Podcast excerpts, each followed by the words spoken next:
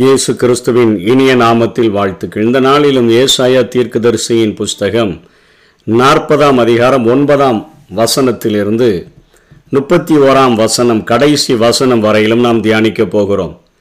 நேற்றைய தினத்தில் மனிதன் அதாவது அவனுடைய மாம்சமானது ஒரு புல்லுக்கு ஒப்பாகவும் வாழ்நாள் குறுகினவன் என்பதையும் பலவீனமானவன் என்பதையும் உணர்த்தி வைக்கும் வண்ணமாகவும் மனிதனுடைய மகிமையெல்லாம் மகிமை மகிமை என்று ஓடுகிறார்களே. அந்த மகிமையெல்லாம் அந்த புள்ளியில் காணப்படுகிற பூவுக்கு ஒப்பாகவும் தான் அவைகள் இருக்குது. ஆனால் ஆண்டவருடைய வசனம் என்றென்றைக்கும் அது நிற்கும் அது உறுதியானது அது பாதுகாப்பானது அது மகிமை உள்ளது என்று சொல்லி ஏசாயா குறிப்பிட்டதை பார்த்தோம். இதை எடுத்து பேதுரு தன்னுடைய நிருபங்களிலே ஒன்று பேதர் ஒன்றாம் அதிகாரம் இருபத்தி மூன்று இருபத்தி நாலு இருபத்தைந்தில் இருபத்தி மூன்றாம் வசனத்தில் சொல்லுகிறார் அழிவுள்ள வித்தினாலே அல்ல என்றென்றைக்கும் நிற்கிறதும் ஜீவனுள்ளதுமான தேவ வசனமாகிய அழிவில்லாத வித்தினாலே மறுபடியும் ஜெனிப்பிக்கப்பட்டீர்களே.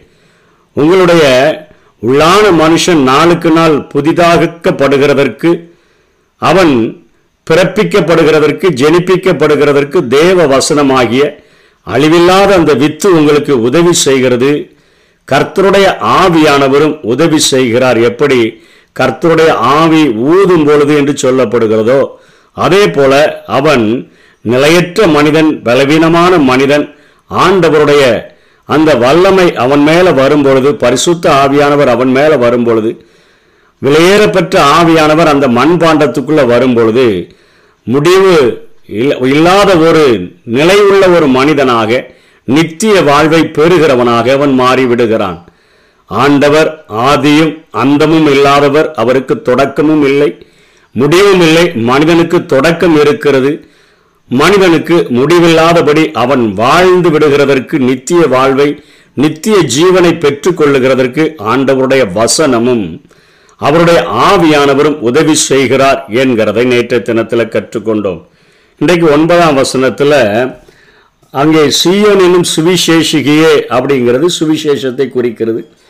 நீ உயர்ந்த பர்வதத்தில் ஏறு எருசலேம் என்னும் சுவிசேஷிகையே சுவிசேஷகமே நீ உரத்த சத்தமிட்டு கூப்பிடு பயப்படாமல் சத்தமிடு யூதா பட்டணங்களை நோக்கி இதோ உங்கள் தேவன் என்று கூறு. இதோ கர்த்தராகிய ஆண்டவர் பராக்கிரமசாலியாக வருவார் அவர் தமது புயத்தினால் அரசாழ்வார் என்று தொடங்குகிறதை பார்க்கிறோம். எப்பொழுதுமே ஏசையா தன்னுடைய அதிகாரங்களில் முதல் வருகையையும் இரண்டாம் வருகையையும் இணைத்து பேசுகிறதை நாம் பார்க்கிறோம். நான்கு சுவிசேஷங்களுமே அப்படியே ஆண்டவராகிய இயேசு கிறிஸ்துவனுடைய முதல் வருகையையும் அவருடைய இரண்டாம் வருகையையும் இணைத்து அவைகள் பேசக்கூடியதாக இருக்கின்றன. இங்கே இந்த பத்தாம் வசனத்திலே அவர் பராக்கிரமசாலியாக ஆண்டவர் வருவார் அவர் தமது புயத்தினால் அரசாளுவார் இதோ அவர் அளிக்கும் பலன் அவரோடு கூட வருகிறது. அவர் கொடுக்கும் பிரதிபலன் அவருடைய முகத்துக்கு முன்பாக சொல்லுகிறது என்று சொல்லி இரண்டாம் வருகையை குறித்து பேசிவிட்டு பதினோராம் வசனத்திலேயே மெய்ப்பனை போல தமது மந்தையை மெய்ப்பார் ஆட்டுக்குட்டிகளை. தமது புயத்தினால் சேர்த்து தமது மடியிலே சுமந்து கரவலாடுகளை மெதுவாய் நடத்துவார் என்று சொல்லுகிறதை பார்க்கிறோம். முதல் கட்டமாக நியாய தீர்ப்புகளை குறித்து பேசின ஏசாயா இங்கே ஆண்டவருடைய மனதுருக்கத்தை குறித்து அவருடைய கல்வாரி பாடுகளினால அந்த நியாய தீர்ப்புகள் அங்கே மனிதர்களுடைய பாரங்கள் எல்லாமே அவர் ஒருவரால சுமந்து தீர்க்கப்பட்டு விட்டது என்பதை இந்த இரண்டாவது கட்ட பகுதிகளிலே அவர் விளக்க முற்படுகிறார். ஒரு தெய்வமே அந்த நாம் செய்கிற பாவங்கள் தேவனுக்கும் நமக்கும் முன்பாக ஒரு மு- அவருடைய முகத்தை நாம் பார்க்க முடியாதபடி மறைக்கும் பொழுது நம்முடைய பாவங்களை நம்முடைய மீறுதல்களை நாம அவைகளை சுமப்பதற்கு பதிலாக நம்ம அவருடைய கோபத்தை மாற்றுகிறதற்கு நம்ம கிரியை செய்கிறதற்கு பதிலாக அந்த தேவனே தன்னுடைய குமாரனாகிய இயேசு கிறிஸ்துவை கல்வாரி சிலுவைக்கு அனுப்பி அதன் மூலமாக நமக்கு தண்டனையாக கொடுக்கப்பட்ட நியாய தீர்ப்புகளையும் நமக்கு கொடுக்கப்பட்ட நம்முடைய வாழ்வில் பாரங்கள் என்று கூட கூறப்பட்ட காரியங்களையும் அவர் சுமந்து தீர்த்து நமக்கு இழைப்பாறுதலை அவர் உண்டு பண்ணுகிறவராக இருக்கிறார் என்பதைத்தான் ஏசாயா சுவிசேஷகமாக சொல்ல முற்படுகிறார். அதனால தான் இயேசு கிறிஸ்து இந்த பூமியில் வாழும் பொழுது அவர் சொன்ன காரியங்கள் பாவம் செய்தது நாம தான் அக்கிரமங்கள் செய்தது நாம தான் அது நிமித்தமாக நாம் மிகவும் ஆண்டவரை நோக்கி பார்க்க முடியாதபடி தள்ளப்பட்டிருக்கிற நிலைமையில் இருக்கிறோம். அதை மாற்றுகிறதற்கு நம்ம விளைக்கரையும் செலுத்தல அவர் தன்னுடைய குற்றமில்லாத இரத்தத்தை இயேசு கிறிஸ்து சிந்தி பிதாவினுடைய முகத்தை பார்க்கும்படியான ஒரு கிருபையை தந்திருக்கிறார். விசுவாசித்தால் போதும். நான் வாயினால் அறிக்கையிட்டா போதும். உங்க ரத்தம் எங்களுடைய பாவங்கள் எல்லாவற்றையும் எங்களுடைய கோபங்கள் எல்லாவற்றையும் கழுவி சுத்திகரிக்கட்டும்னு சொன்னா போதும். நம்முடைய பாவங்களை நீக்குவதற்கு அவரே தான் வழியைகளையும் உண்டாக்கி வைத்திருக்கிறார். அதைத்தான் சுவிசேஷம் என்று இங்கே ஏசாயா தொடங்குகிறதை பார்க்கிறோம். மெய்ப்பனை போல தமது மந்தைகளை மெய்ப்பார். ஆட்டுக்குட்டிகளை தமது புயத்தினால் சேர்த்து தமது மடிகளை சுமந்து கரவலாடுகளை மெதுவாய் நடத்துவார் என்று சொல்லி வருத்தப்பட்டு பாரம் சுமக்கிற எல்லாரும் என்னிடத்தில் வாருங்கள் நான் உங்களுக்கு இலைப்பாறுதல் தருவேன் என்று சொல்லி நம்மை ஆற்றும்படியாக நம்மை தேற்றும்படியாக தன்னுடைய இரக்கத்தை நான் ஒரு வழியின் மூலமாக ஒரு மார்க்கத்தின் மூலமாக நான் உங்களுக்கு இவ்வளோ பெரிய இலைப்பாறுதலை சம்பாதித்து வைத்திருக்கிறேன். விசுவாசித்து பெற்றுக்கொள்ளுங்கள் என்று ஒரு அன்போடு கூட அழைக்கிற ஒரு அன்பரின் குரலைத்தான் ஏசாயா இங்கே மே இங்கே காட்டுகிறதை பார்க்கிறோம். ஒரு பிரதான மெய்ப்பன் எப்படி தன்னுடைய ஆட்டுக்குட்டிகளை மெய்ப்பாரோ அதே போல ஆண்டவர் அத்தனை கரிசனை உடையவராக தம்மை பின்பற்றுகிற ஜனங்களை அவருடைய சத்தத்துக்கு செவி கொடுக்கிற ஜனங்களை அந்த விதமாக தன்னுடைய மெய்ப்பன் என்கிற அந்த பெயரை சுமந்து கொண்டு அவர் கிரியை செய்கிறவராக தன்னுடைய முதல் வருகையில் செயல்பட்டார் என்பதை இங்கே ஏசாயா குறிப்பிடுகிறதை பார்க்கிறோம். யோவான் எழுதின சுவிசேஷத்திலும் அதே காரியங்களை நாம் பார்க்கிறோம். பத்தாம் அதிகாரம் பதினோராம் வசனத்தில் நானே நல்ல மெய்ப்பன் என்று சொல்லுகிறார். பத்தாம் அதிகாரம் பதினைஞ்சாம் வசனத்தில் வசனத்தில் ஆடுகளுக்காக என் ஜீவனையும் கொடுக்கிறேன் என்று சொல்லுகிறார். அந்த ஆடுகளை அத்தனை கரிசனையோடு கூட பார்க்கிறவராக கரவல் ஆடுகளை மெதுவாக நடத்துகிறவராக யார் யார் எப்படி நடத்தணும்னு தெரிஞ்சு நடத்தும்படியாய் வந்திருக்கிறேன் என்கிற அந்த சுவிசேஷத்தையும் இங்கே ஏசாயா குறிப்பிடுகிறதை பார்க்கிறோம். இப்பொழுது ஆண்டவர் இதற்கு கீழே உள்ள பகுதிகளில் என்ன சொல்லுகிறார்? ஆனால் இப்படிப்பட்ட ஒரு மிகப்பெரிய ஒரு வழியை ஒரு மார்க்கத்தை ஒரு காரியத்தை நான் உண்டு பண்ணி வைத்திருக்கும் பொழுது மனிதர்கள் என்ன செய்கிறார்கள் என்று சொல்லி பதினெட்டாம் வசனத்துல இப்படி இருக்க தேவனை யாருக்கு ஒப்பிடுவீர்கள்?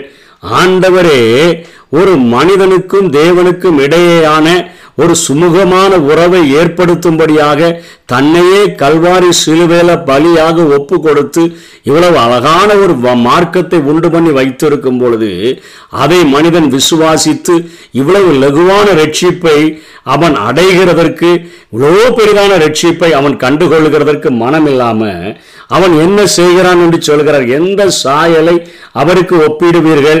கண்ணான் ஒரு சுரூபத்தை வார்க்கிறான் கொஞ்சம் பணக்காரனா இருந்தான்னா அவன் ஒரு சுரூபத்தை செஞ்சு அதை தட்டான் பொன் தகட்டால் அதை மூடி அதற்கு வெள்ளி சங்கிலிகளை பொருத்தி வைக்கிறான்.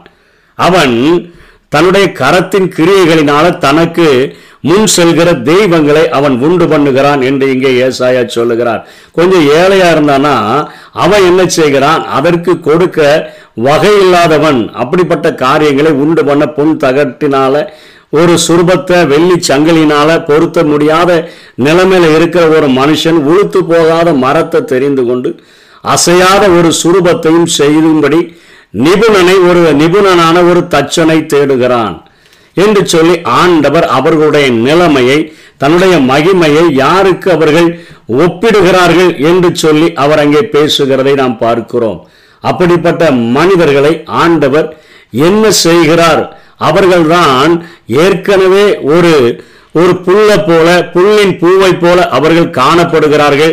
அவர்களுடைய வாழ்நாள் குறுகினவர்களாக பலமீனம் உள்ளவர்களாக இருந்த போதிலும் கூட அவர்கள் ஆண்டவரை தேடாமல் இப்படிப்பட்ட கிரியைகளை செய்கிறபடியினால சகல ஜாதிகளையும் பார்த்தவர் சொல்றாரு அவருக்கு முன்பாக அவைகள் ஒன்றுமில்லை அவர்கள் சூனியத்தில் சூனியமாகவும் மாயையாகவும் எண்ணப்படுகிறார்கள். அவங்க சீரவுக்கு சீரவாக மாயையாக அவர்கள் எண்ணப்படுகிறார்கள் என்று சொல்லி ஆண்டவர் அவர்களை குறித்து சொல்லுகிறதை நாம் பார்க்கிறோம்.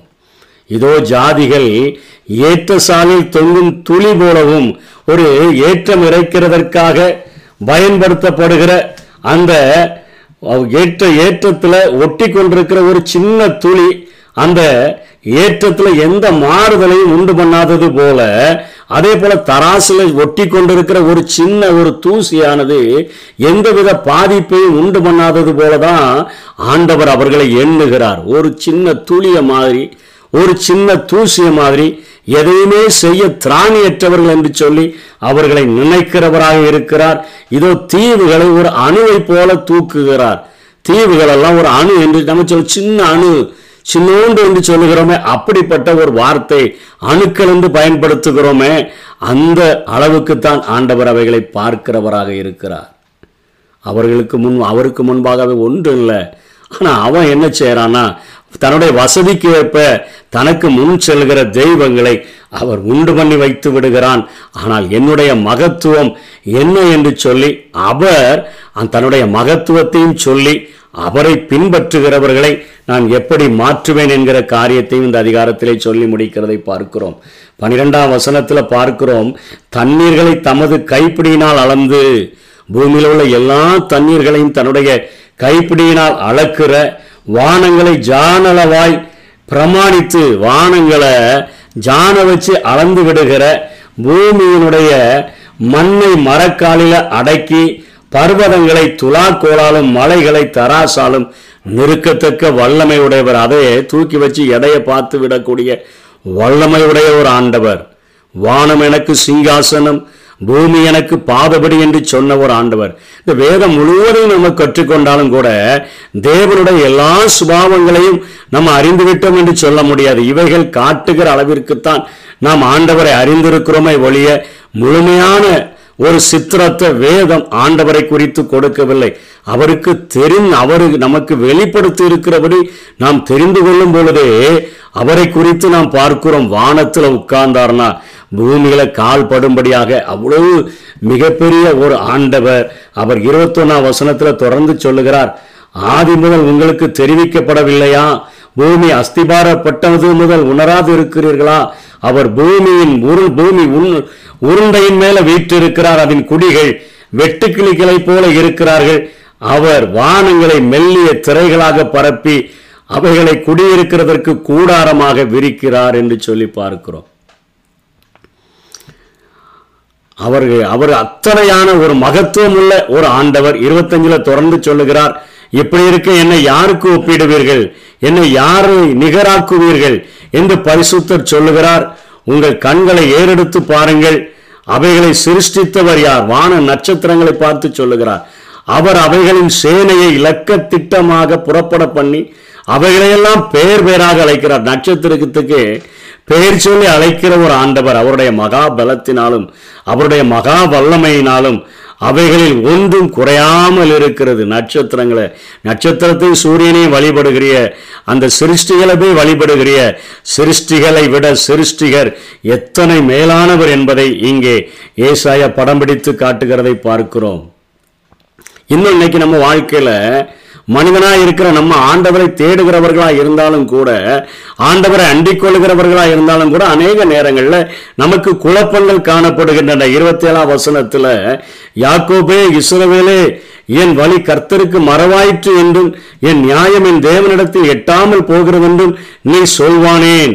யாக்கோபே இஸ்ரவேலே என் வழி கர்த்தருக்கு மறைவாயிற்று என்று அநேக வழிகளின் வழியாக ஆண்டவர் நம்மை நடத்தும் பொழுது என் நியாயம் நான் எவ்வளோ ஜோம் பண்றேன் ஆனால் என்னுடைய பாதைகளில் இப்படிப்பட்ட பிரச்சனைகள் கரடுமுரடான பாதைகள் தானே என் வாழ்க்கையில் இருக்குதுன்னு சொன்னால் இந்த வசனத்தின்படி ஆண்டவர் நம்முடைய வாழ்க்கையில் நம்மை கஷ்டப்படுத்துகிறதற்கு அதை அனுமதிக்கவில்லை. நாம் அந்த கஷ்டத்தின் பாதைகளிலிருந்து அந்த கரடுமுரடான பாதைகளிலிருந்து விசுவாச பாடத்தை கற்றுக்கொள்ள வேண்டும் என்பதற்காகத்தான் எந்த ஒரு சூழ்நிலையிலும் நமக்கு பாடங்களை கற்றுக் கொடுப்பதற்குத்தான் அந்த சூழ்நிலைகளின் வழியாக ஆண்டவர் நடத்தி செல்கிறதை பார்க்கிறோம். பூமியின் கடையாந்திரங்களை சிருஷ்டித்த கர்த்தராகி அனாதி தேவன் அவர் நம்மள மாதிரி சோர்ந்து போகிறவர் அல்ல அவர் இலைப்படைகிறவர் அல்ல அதை நீ அறியாயோ நீ கேட்டதில்லையோ அவருடைய புத்தி ஆராய்ந்து முடியாது அவர்தான் என்ன செய்ய முடியும்னா சோர்ந்து போகிற ஒரு மனுஷனுக்கு அவர் பலன் கொடுத்து சத்துவமில்லாத மனுஷனுக்கு அவர்தான் சத்துவத்தை பெருக பண்ண முடியும் என்று சொல்லிட்டு ஒரு ஆவிக்குரிய நிலையினுடைய மூன்று விதமான தன்மைகளை இங்கே ஏசாயா சொல்லி முடிக்கிறதை பார்க்கிறோம்.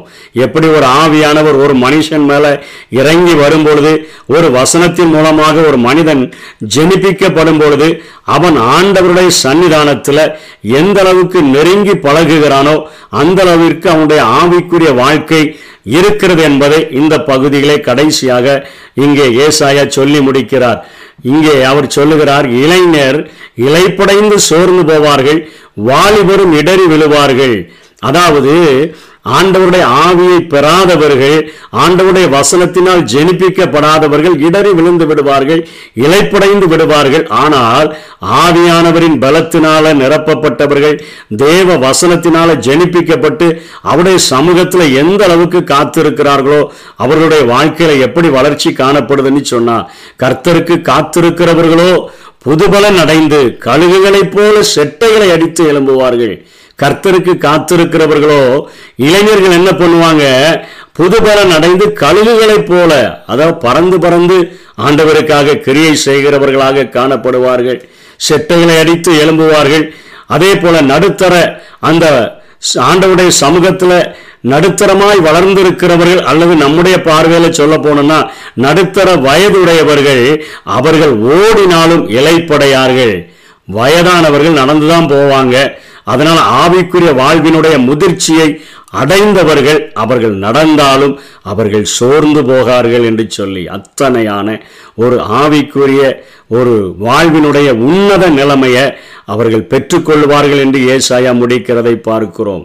இன்றைக்கு ஒரு நிலையில்லாத ஒரு அழியக்கூடிய சரீரத்தை உடைய வாழ்நாள் குறுகின மனிதனானவன் ஆண்டவுடைய ஆவியானவருக்கு இடம் கொடுத்து அவருடைய வசனத்தினால ஜெனிப்பிக்கப்படுகிறவருக்கு விட்டு கொடுத்து அவருடைய மகிமையை அவன் பெற்றுக்கொள்ளும்படியாக அவன் வாஞ்சிக்கும் பொழுது அவன் கர்த்தருக்கு காத்திருக்கிறவனாக புதுபலன் அடைந்தவனாக கழுகுகளைப் போல செட்டைகளை அடித்து பறக்கிறவனாக அவன் நடுத்தர ஆவிக்குரிய வளர்ச்சி அடைந்தவர்களைப் போல அவர்கள் ஓடுகிறவர்களாக அவர்கள் முதிர் வயது அடைந்தவர்களைப் போல நடந்தாலும் சோர்ந்து போகாதவர்களாக தங்களுடைய ஆவிக்குரிய வாழ்க்கையை நடத்துகிற பாக்கியத்தை பெறுகிறார்கள் என்று சொல்லி இன்றைக்கு நமக்கு இப்படிப்பட்ட ஒரு வாய்ப்புகள் கொடுக்கப்படுகிறது. இன்றைக்கு உலக பிரகாரமான மனிதர்களை போல நம்ம இருந்தோம்னு சொன்னா அங்கே சொல்லப்படுகிறது இருபத்தி மூன்றாம் வசனத்துல அவர் பிரபுக்களை மாயையாக்கி பூமியின் நியாயாதிபதிகளை அவாந்திரமாக்குகிறார். நம்ம நினைக்கிறோம் பிரபுக்கள்னா அவங்கெல்லாம் பெரிய ஆட்கள் நினைக்கிறோம். அவர்களை ஆண்டவர் மாயையாக்கி பூமியின் நியாயாதிபதிகளை அவாந்தரமாக்குகிறார். அவர்கள் திரும்ப நாட்டப்படுவதும் இல்லை விதைக்கப்படுவதும் இல்லை அவர்களுடைய அடிமரம் திரும்ப பூமியிலே வேர் விடுவதும் இல்லை அவர்கள் மேல் அவர் ஊதவே பட்டு போவார்கள். பெருங்காற்று அவர்களை ஒரு துரும்பை போல அடித்து கொண்டு போகும் என்று சொல்லுகிறார். ஆனால் கர்த்தருக்கு காத்திருக்கிறவர்கள் அவங்க பறக்கிற அனுபவத்தை பெறுகிறவர்களாக. ஓடுகிற ஓடுகிற அனுபவத்தை பெறுகிறவர்களாக நடந்து போகிற அனுபவத்தை பெறுகிறவர்களாக எலும்பித்து எலும்பி கழுகுகள் எவ்வளோ உயரமாக பறக்குதுன்னு ஆச்சரியப்படுகிறோமே. அப்படிப்பட்ட ஒரு ஆச்சரியமுள்ள ஒரு ஆவிக்குரிய வாழ்க்கை வாழ்கிறவர்களாக எவ்வளோ ஓடுறாங்க இலைப்படையாம என்று சொல்லி மற்றவர்கள் ஆச்சரியப்படுகிற அளவிற்கு ஆண்டவருக்காய் ஓடுகிறவர்களாக எவ்வளோ நடந்தாலும் சோர்ந்து போகாமல் இருக்கிறாங்களேன்னு சொல்லி ஆண்டவருக்குள்ளாக நடக்கிறவர்கள் சோர்ந்து போகாதவர்களாக இருக்கிற கிருபையை தர வாஞ்சிக்கிறார். பெற்றுக்கொள்வோம் அவருக்காக பிரகாசிப்போம். கர்த்தர் தாமே நம்மை ஆசீர்வதிப்பாராக. ஆமென். கத்தருக்கு காத்திருப்போ வெட்கப்பட்டு போவதில்லை.